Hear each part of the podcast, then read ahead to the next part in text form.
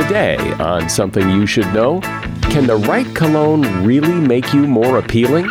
Then, the interesting things that affect your food preferences, like lighting, music, even how you describe food rather than calling a food healthy, I would suggest telling a story about I got this recipe from my grandmother, or, you know, oh, I found this ingredient in this little market. But don't tell them what they're eating is going to be healthy or good for them because you're just telling them not to like it. Also, is it really worth it to try to get someone to change their behavior? And how to start a good habit or get rid of a bad one. We actually have learned a lot in the past couple of years about how to change habits. And the answers are going to seem pretty obvious, but few of us actually apply them in our own lives. All this today on Something You Should Know. If you ask any manager, I bet you they can tell you some hiring horror story because hiring is hard. That's why if you're hiring, you need Indeed. Indeed is your matching and hiring platform with over 350 million global monthly visitors, according to Indeed data, and a matching engine that helps you find quality candidates fast. And fast is good, but quality also matters. And 93% of employers agree that Indeed delivers the highest quality matches compared to other job sites, according to a recent Indeed survey. So why leave hiring up to your every so often, once in a while, try to do the best you can approach to hiring when Indeed gives you a proven system that works and so many potential candidates, you're bound to find the right person.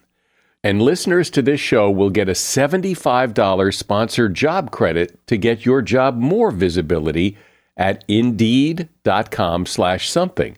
Just go to indeed.com slash something right now and support our show by saying you heard about Indeed on this podcast. Indeed.com slash something. Terms and conditions apply. Need to hire? You need Indeed. Something you should know. Fascinating intel, the world's top experts, and practical advice you can use in your life. Today, Something You Should Know with Mike Carruthers. Hey, welcome to another all new episode of Something You Should Know.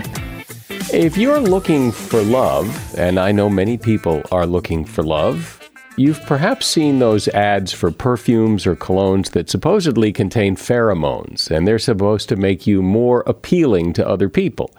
And you've probably wondered if they work. Well, the answer seems to be mm, maybe, sorta, and only slightly, according to Shawn Talbott he is a biochemist and author, and this is according to Reader's Digest.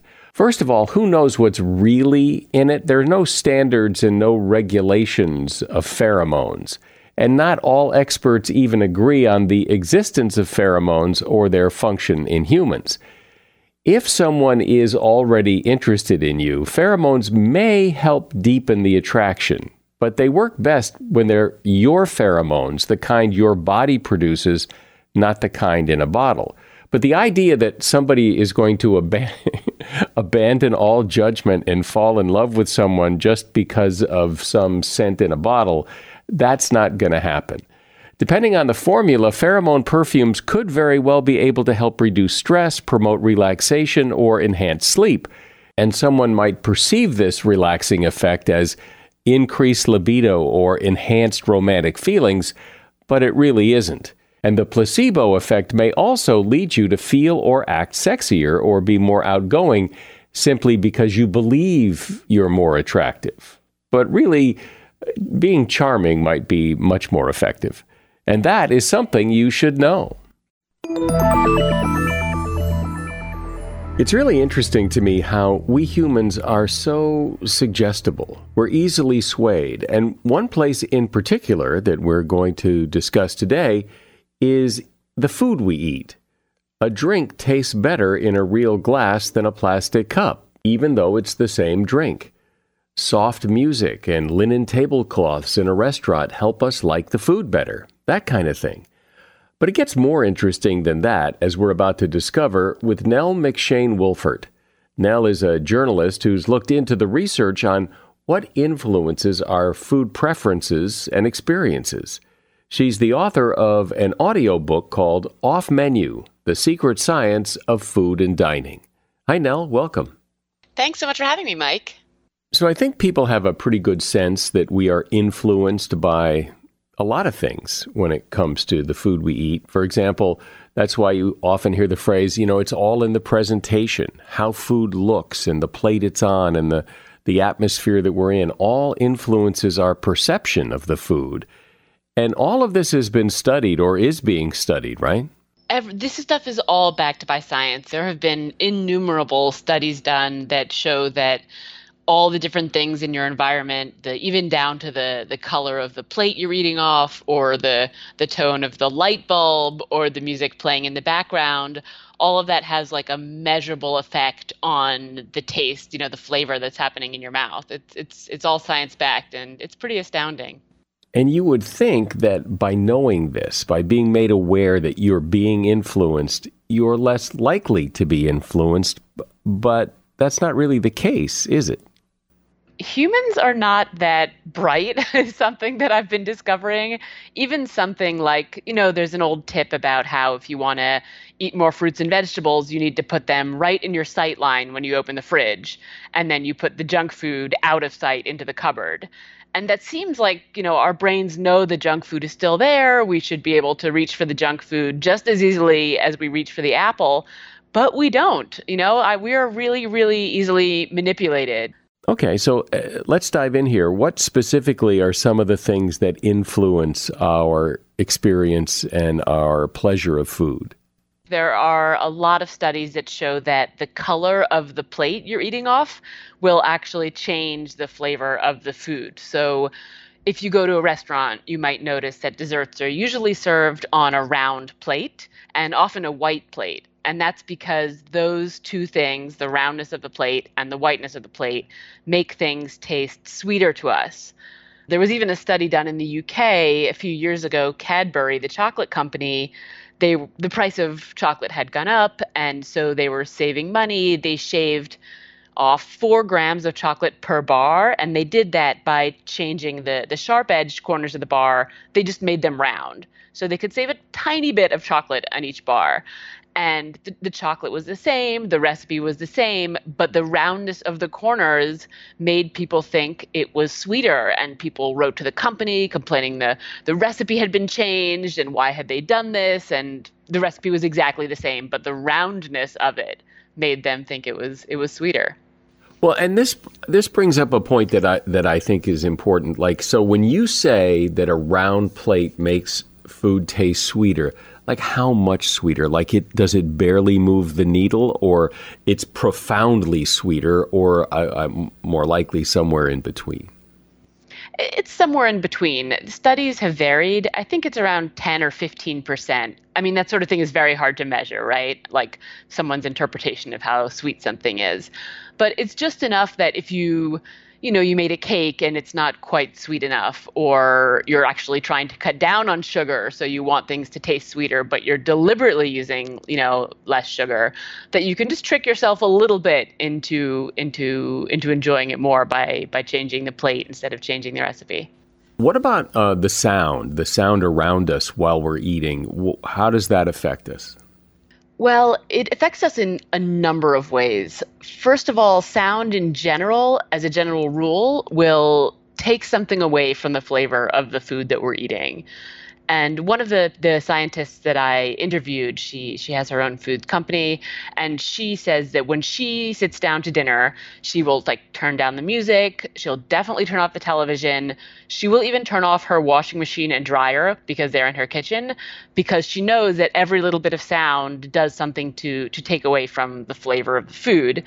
And one example I used is on the airplane. Um, you might find yourself adding more salt to your food on the airplane or ordering a Bloody Mary when you normally wouldn't order a Bloody Mary. It's because, in general, the food will have less flavor because of that jet engine noise. Um, and that's true for almost every aspect of flavor sweet, salty, etc.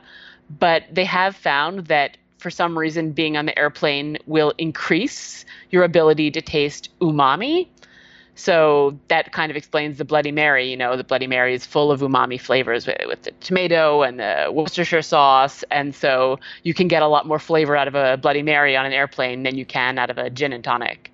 And music? Music is amazingly interesting. It really can change the flavor of what's in your mouth.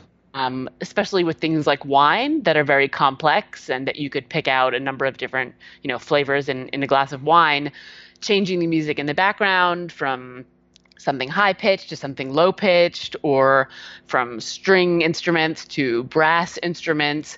All of those things will kind of focus your brain on on different flavors and different aspects of the wine. So you can use that if you bought a bottle of wine, say, and you don't like it that much, before you know returning the case or or throwing the bottle away play with the playlist a little bit and see if you can affect see how uh, how that affects the way you're you're enjoying the taste of it. Often restaurants have music playing. Is there a science to the music because they have to play the same music for everyone in the restaurant? Is there some guidelines there about like what music people play that helps whatever? Sure. Uh, if you're in a fast food restaurant, you're not going to, you know, ever hear slow music, classical music, things like that, because the tempo of the music will affect how fast or slow people eat.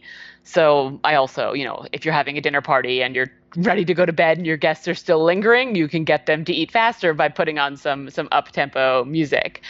And restaurants and bars will often play with the volume of the music because loud noises, as we say, like they take away some flavor and they encourage people to order less healthy food because loud noises increase our our production of cortisol, the, the stress hormone.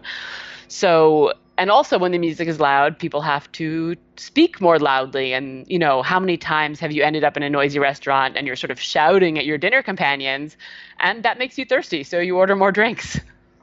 So knowing what you know how do you take that information and put it to work for you in terms of um, i don't know eating more healthy or or or maybe just eating something that may not be quite as delicious as, you, as you'd hoped but you somehow make it a little more palatable?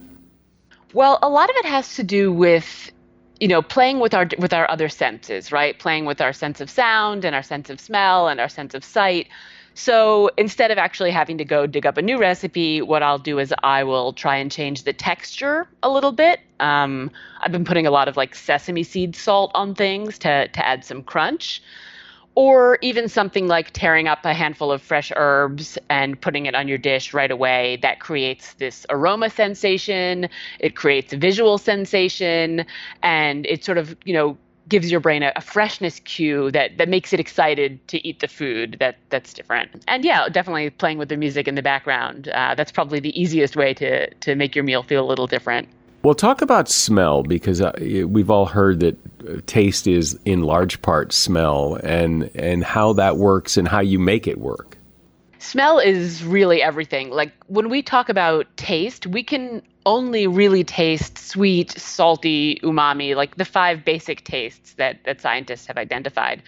But when you add smell, um, you're creating flavor. Like that's what you know makes the difference between eating a potato chip with your nose closed and eating a potato chip, you know, when you're not pinching your nose. Like, you know, it goes from being just crunchy and salty to being like a full flavor of potato chip. So aroma is is hugely important and I think a great way to increase the aromas in your food is to serve your food in bowls rather than on plates. It tends to concentrate the aroma like right in front of your face, which is it's really helpful. Um, if you're getting a coffee to take away, if, you know, to walk down the street, take the lid off immediately because when you have the lid on, you're only, you know, really getting the, the, the taste of the coffee one way and you're not enjoying that that whole bouquet and the whole aroma. And that's what makes like coffee so good. That's what creates the the coffee flavor. And I would say one more thing would be to avoid using straws if possible, because if you're getting, you know, a cocktail that has maybe some herbs in it or some fresh juice or something like that that aroma is going to really is really what makes that cocktail so delicious and if you put a straw in the drink you're basically forcing your face further away from the glass and you're losing a lot of that aroma sensation so did you say that we don't really taste flavors, individual flavors, that that's all smell? We tend to say, oh, this tastes delicious or this tastes bad. Um, but it's not that's not really what taste is. Taste really is just, you know, sweet and salty and, and umami and those those very basic things. While the this yeah the, the aroma you're bringing in through your nose is what actually makes the the flavor happen. So when I eat a plain old potato chip and it, it and then I eat a barbecue potato chip, the barbecue part of it is all smell. It's it's mostly smell. Of course, there are spices and things in there that are triggering, and also a lot of sugar, you know, that are triggering those those taste sensations on your tongue but it's not just smell that comes in through your nose. So we smell orthonasally and retronasally, which means that through our nose, which is you know what we think of when we think of smell, we bring in those those flavors through our nose. But then when we have the food in our mouths and we're chewing it and we swallow, we're actually sending some some molecules up to our nose, and that's the retronasal smell. So that's why with something like maybe a, a, particularly smelly cheese that the smell of it if you just sniff it through your nose it's not that appealing but when you're tasting it and you're getting that retronasal smell that's why it's like really that's when it becomes really delicious. We're talking about the experience of eating and how it's so much more than just the food itself. My guest is nell mcshane wolfert. She is author of the audiobook off menu the secret science of food and dining as a listener to something you should know, I can only assume that you are someone who likes to learn about new and interesting things and bring more knowledge to work for you in your everyday life.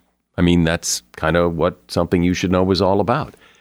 And so I want to invite you to listen to another podcast called TED Talks Daily. Now, you know about TED Talks, right? Many of the guests on Something You Should Know have done TED Talks. Well, you see, TED Talks Daily is a podcast that brings you a new TED Talk every weekday in less than 15 minutes. Join host Elise Hu.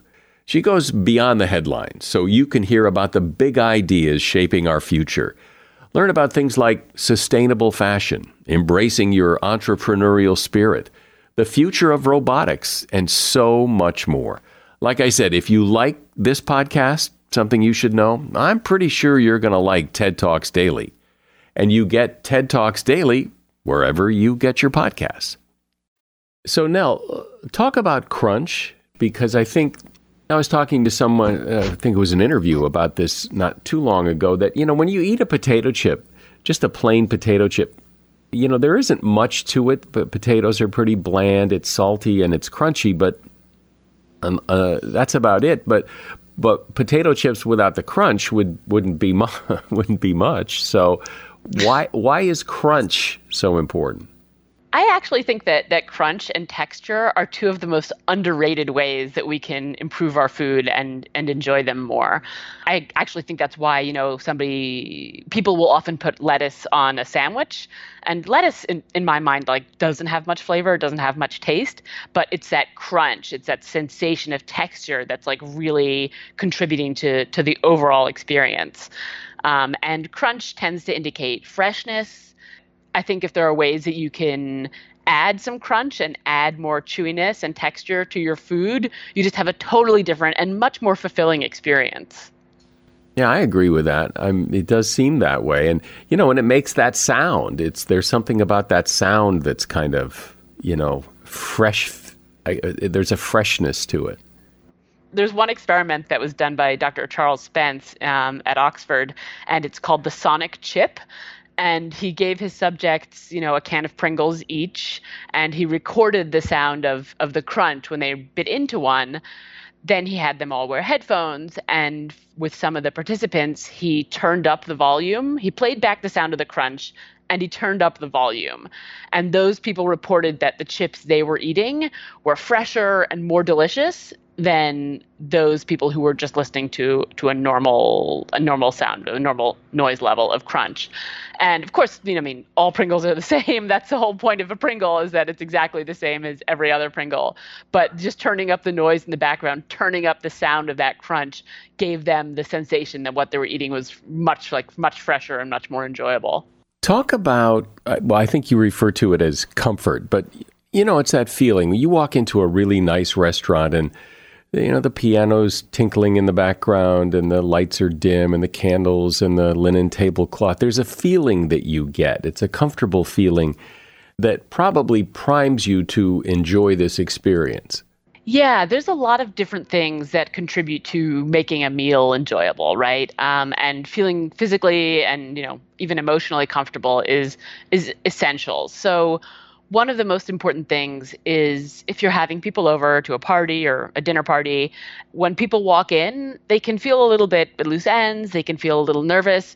So, right away, you should give them something to hold on to. Usually it's a drink, but it doesn't actually have to be. Um, a lot of studies have been done that show that humans feel more comfortable and actually they're nicer to their fellow humans when they're holding something warm than when they're holding something cold. So probably the ideal thing to give a guest would be like a mug of cocoa or something like that. But uh, I, I, I like that tip because it's it's a very easy one to to put into action and it makes people feel good right away. What about things like you know the the table, the tablecloth, candles, uh, those little things that seem to uh, telegraph, you know, this is a good meal even before the food comes out. Yeah, when you do things like that, you're really priming your guests for a more delicious experience. Um, like lighting is super important. I interviewed a number of restaurateurs and people who are interested in lighting for this book, and they all are huge candle enthusiasts. they say candlelight is flattering, it's cozy, it makes people feel comfortable, makes people feel good. And when you're lighting candles and you're putting out a tablecloth, you are signaling to people that that you have like prepared for them, that they're in good, capable hands, that you're welcoming them into your home. Um, it's just a way to make people feel feel good right away, I think, and and that in turn makes them more excited about the food. It, it's all about the cues. So when I mentioned earlier, you know, fresh herbs, tearing up fresh herbs, if you're having people over, I would suggest that you do that final step in front of your guests because then they can see how fresh it is. And even if maybe you made the the you know the meal the day before because you didn't want to be stuck in the kitchen all night, if you add that kind of freshness cue and you do it right in front of them, either opening the bottle of wine in front of them or tearing up those herbs in front of them or just, you know, throwing some freshly freshly grinding some pepper in front of them you're doing the same thing as you are with the tablecloth and the and the candlelight. You are showing them that like the food is fresh, that they're in a comfortable atmosphere, and that you know they're in capable hands.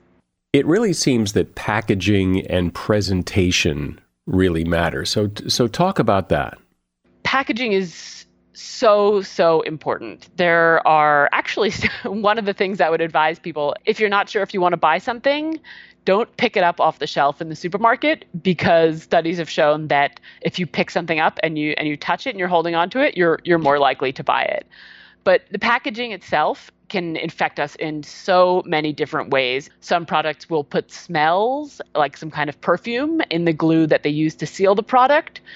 Ice cream is a good example of this because ice cream actually doesn't smell. You know, frozen things don't have a smell. But if you can add like a perfume of vanilla, then when you take the lid off off the ice cream, you're like, oh right, like smells so good. But you know, you're not smelling the ice cream itself.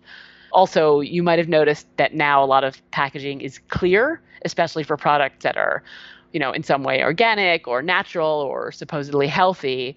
And by having that clear panel on the front or by selling it in some kind of clear packaging, it's sort of another signal to the cut to the consumer that you know there's nothing artificial here everything is natural what you see is what you get which may or may not be true but it's it's a way of marketing to us. Well somehow organic and green have gone together that there's so many packages that have green on them that are supposedly healthy. Yeah and it's not just the colors it's also even the word organic. People tend to think that things that are marked organic are better for them in some way. Um, like if you bought a pack of Oreos that was labeled organic, you would think that there were fewer calories in those Oreos. That's an actual like experiment that's that's been done. Um, or you know, people think that something with low salt is has fewer calories, but salt doesn't have any calories. Um, so you should pay a special attention to the wording and see like what is it really telling you. So oftentimes people when they serve food will say, you know, here eat this, it's healthy. It's really good for you. And I wonder, does that Does that work? Is that a good thing to say? Actually, there have been studies done that show that calling something healthy actually turns people off. Um, that people are sort of the even the word healthy is sort of like programming us to think, oh God, this isn't going to be as delicious as something that is not labeled healthy. So one of the first things to do is if you're trying to eat more healthfully or to get somebody else to eat more healthfully is don't call the food healthy. so what do you call it? Just don't call it anything. One one of the best things to do is to sort of build a little story around the food if you can. Uh, if you think about going to a restaurant and maybe the sommelier brings you a bottle of wine and he says, "Oh, this comes from this small producer on this hillside in Italy," and then you're like, "Oh, wow! Like this, you're already primed to think this wine is going to be spectacular." So rather than calling a food healthy, I would suggest like uh, telling a story about I got this recipe from my grandmother, or you know, oh, I found this ingredient in this little market. Come up with some other kind of story to to draw their attention to to a part of the food they might not have noticed. But don't don't tell them what they're eating is going to be healthy or good for them because you're just telling them not to like it. In all the research that you did for this and all the studies that you looked at, are there some things that, that really surprised you or you found particularly useful or interesting that we haven't talked about that, that we could talk about? I think one of my favorite pieces of advice for, again, for eating more healthfully is uh, something that I think Pam Mandel at the Monell Smell Center told me that vegetables. Everyone is trying to eat more vegetables right? Like we're all trying to to eat more salads et cetera et cetera and she's done a number of studies that show that if you put the salad on the same plate as you know your meat or your chicken or your potatoes like those other things are more appealing to us she says that the way to get people to eat more salad and more vegetables is that you have to put them in a contest that they can win and the contest that a salad can win is salad versus nothing. so what you have to do is get your salad, make your salad, and you eat it first. So you're not being tempted to help yourself to french fries or burger or whatever else in the table. Make the salad, sit down, eat the salad. You know, you're hungry, it's the first thing. You're probably likely to eat more than you would if if the salad was fighting the potatoes for your attention and then go back to the kitchen and either get the rest of the food or even better make the rest of the food i, I found that tip super helpful and now i try to have my salad kind of before my dinner and I, I do find myself eating more vegetables that way well, this has been really interesting and useful too. This is information I think everybody can use in their life. Nell McShane Wolfert has been my guest. She is a journalist and she's author of the audiobook Off Menu The Secret Science of Food and Dining. And there's a link to that book in the show notes. Thanks, Nell. Thank you so much, Mike. This was so much fun. Imagine if you didn't have habits and routines. Life could get very complicated. Imagine, for example, if every time you made coffee in the morning or got in your car to drive to work, you had to really stop and think, okay, how do I do this again? Why am I doing this? How do I remember to do this again tomorrow?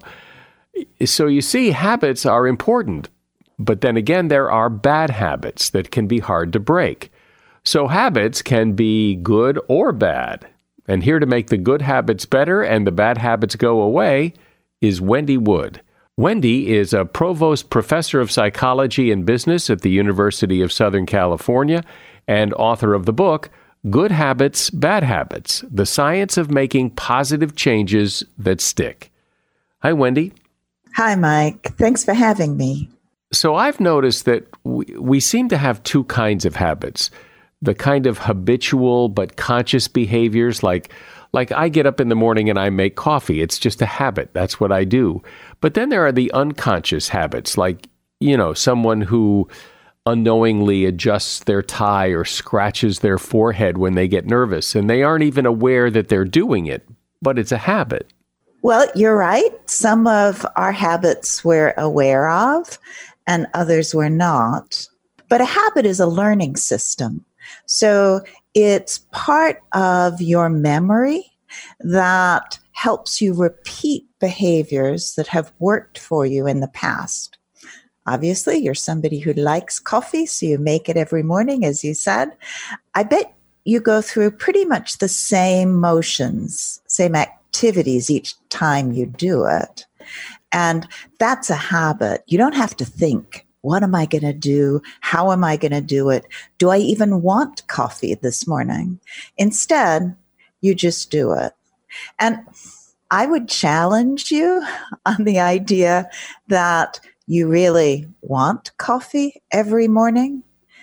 I don't know about you personally, Mike, because I don't know you, but there's great research showing that for those of us who eat breakfast every morning, we tend to eat the same things no matter how much we've eaten the night before.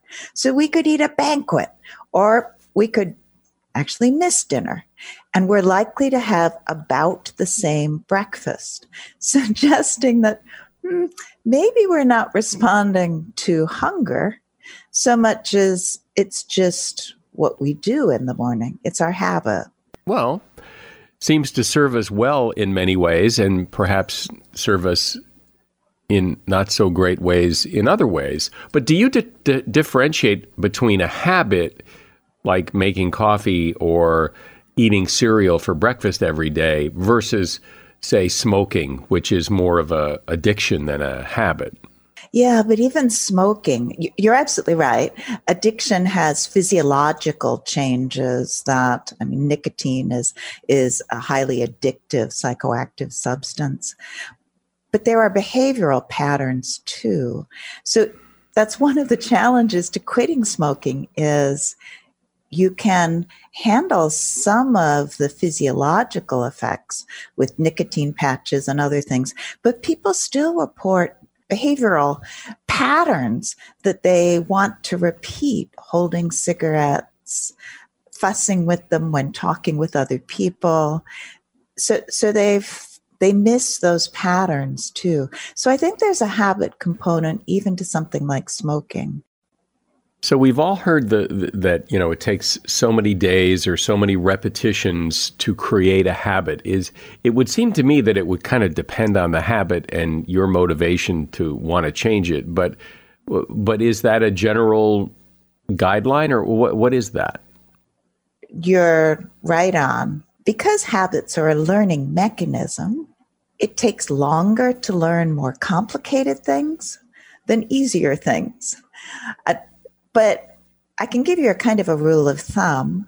A postdoc who worked with me in my lab at one point, she did a study asking people to add a simple health behavior that they wanted to do into their into their day.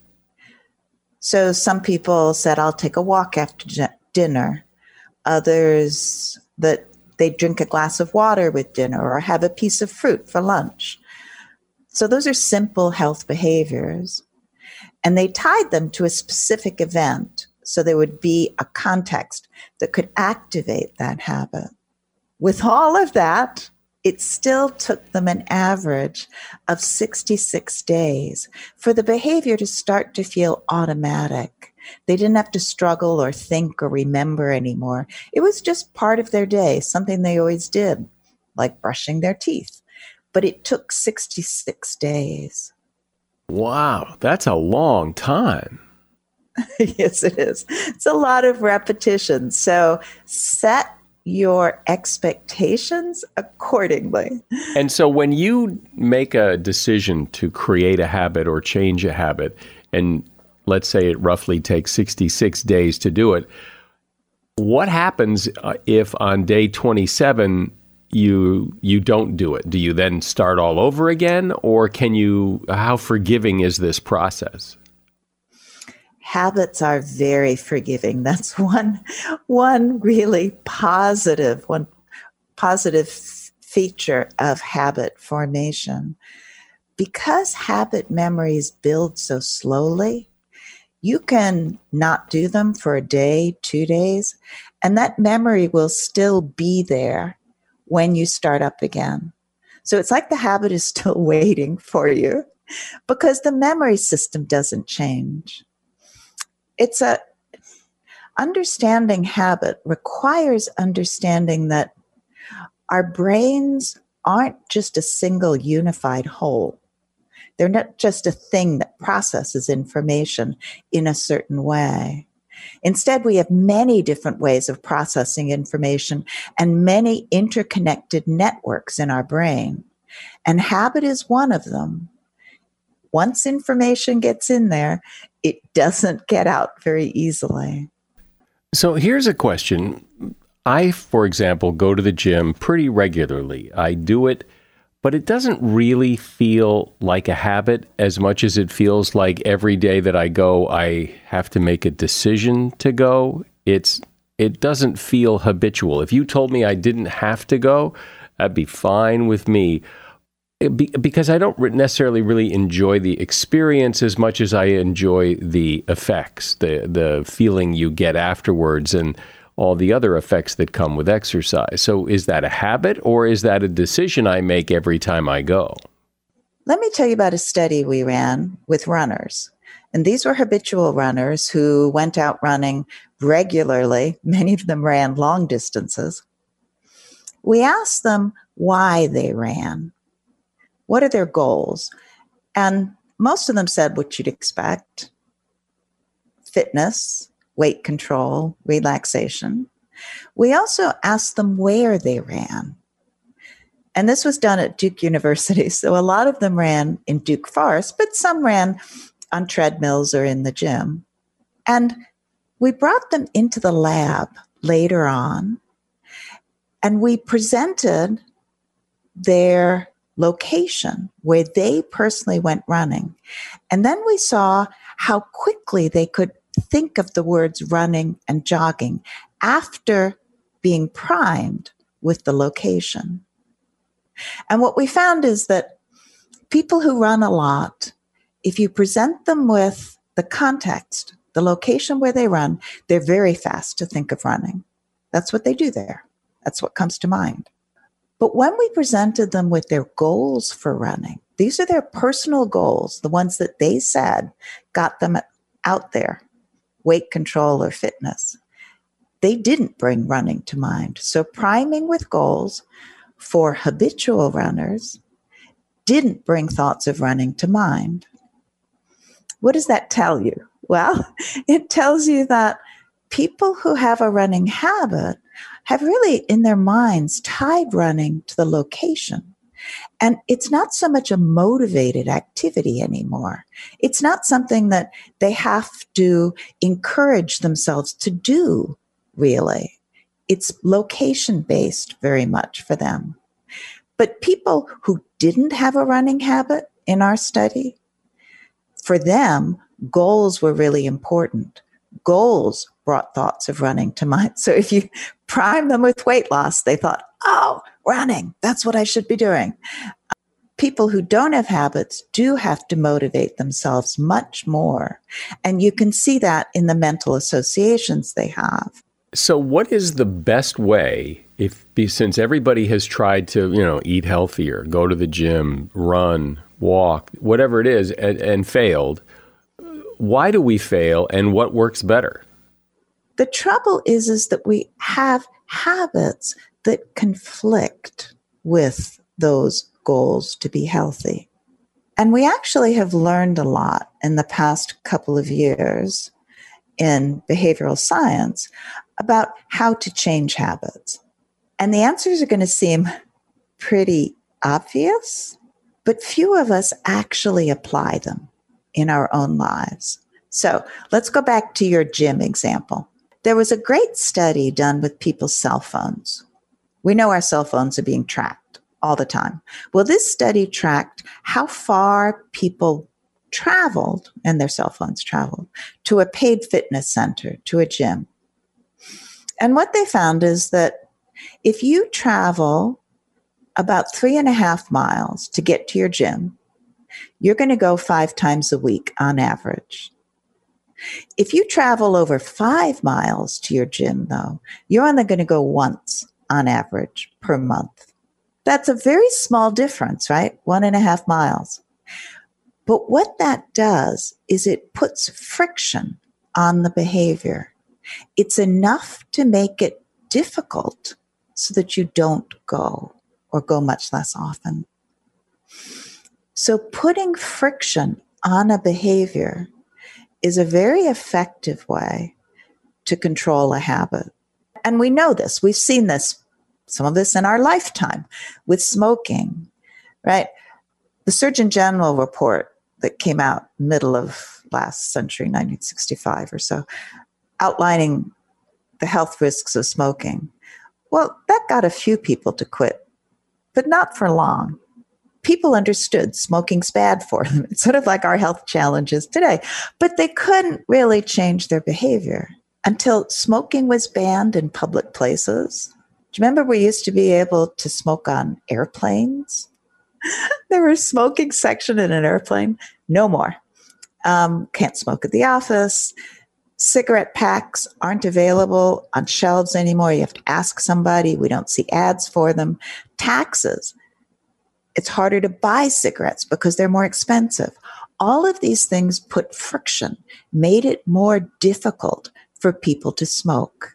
And it reduced the smoking rate in this country from 50%, which is what it was in the middle of last century, to 15%.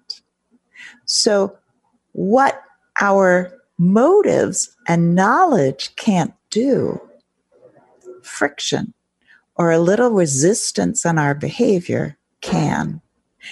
In those two examples, you can see, well, reduce friction reduce distance to the gym and you're more likely to go. Increase friction on buying cigarettes and on smoking, and you're less likely to do it. So, friction works both ways. It can be your friend. You know what seems important in terms of developing or sticking with a habit is time of day.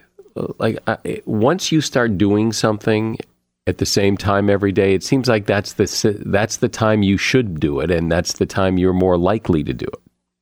To give you an idea of how hard it is to make sense of our habits, graduate student and I recently did a study with coffee drinking, and we asked a bunch of coffee drinkers what made them drink coffee, why did they do it, and the most popular reason was as a pick me up when I get tired, it just sort of wakes me up, or early in the morning, it wakes me up. But some also said it's their habit. So we followed them for a week. we assessed when they drank coffee and what they were experiencing. And what we found is that fatigue, needing a pick me up, didn't predict coffee drinking very much at all. What really did is being in the same time, being at the same time, in the same place, on the same day that you typically drink coffee. It's that habit. People do it at a regular time. It wasn't when they were ex- experiencing fatigue, even though that's what people claimed made them drink coffee. That could have been why they started. But once the habit forms, automaticity takes over and you repeat the behavior and you're left explaining it to yourself. And if you really hate it, if you really hate the taste of coffee, you're not going to repeat it enough to be a habit to begin with. So keep that in mind. Most of the habits we form, we form because they're working for us in some way. So, knowing what you know, if you were going to start a new habit or either break an old one so you stop doing something or start a new one, what would you do? I'd make it easy. I'd remove friction. So, clean off if if your habit that you want to change is you want to eat more healthfully, make sure that that's easy for you.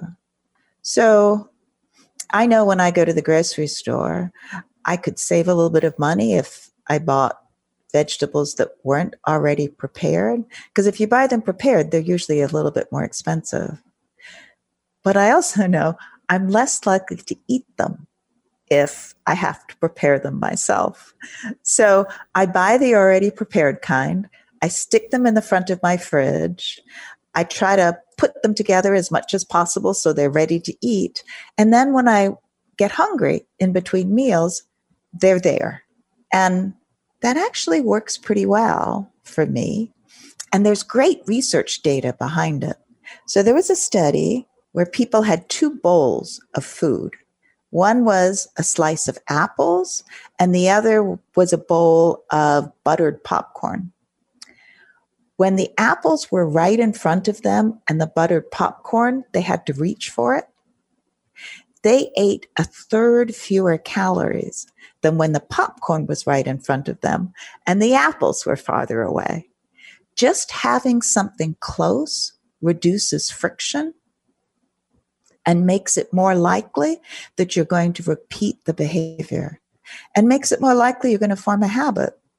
Well, this episode of the podcast is being published right around the first of the year, which I always think is a good time to talk about habits because it's the time of year when people are probably most motivated to change them. And I appreciate all your advice. Wendy Wood's been my guest. She's a professor of psychology and business at the University of Southern California. And the name of her book is Good Habits, Bad Habits The Science of Making Positive Changes That Stick. And you'll find a link to her book at Amazon in the show notes for this episode. Thank you, Wendy. Thank you for coming on. Oh, great. It's good talking to you. If you're not careful, you can spend an enormous amount of time trying to change people who don't want to be changed. Dr. Steven Reiss, a professor of psychiatry at Ohio State University, says a person's nature is a person's nature. It's not likely to change, particularly from nagging by someone else. For the most part, people are pretty happy with who they are, and they don't sit around wishing they were different or wishing they were more like someone else. So it's best to give up trying to change people or criticize them for being who they are. It's only going to cause problems. It's not going to change anything, and it's certainly not going to fix anything. And that is something you should know. You can help us by leaving a rating and review of this podcast on Apple Podcasts, Spotify, Castbox, TuneIn, Stitcher, wherever you listen.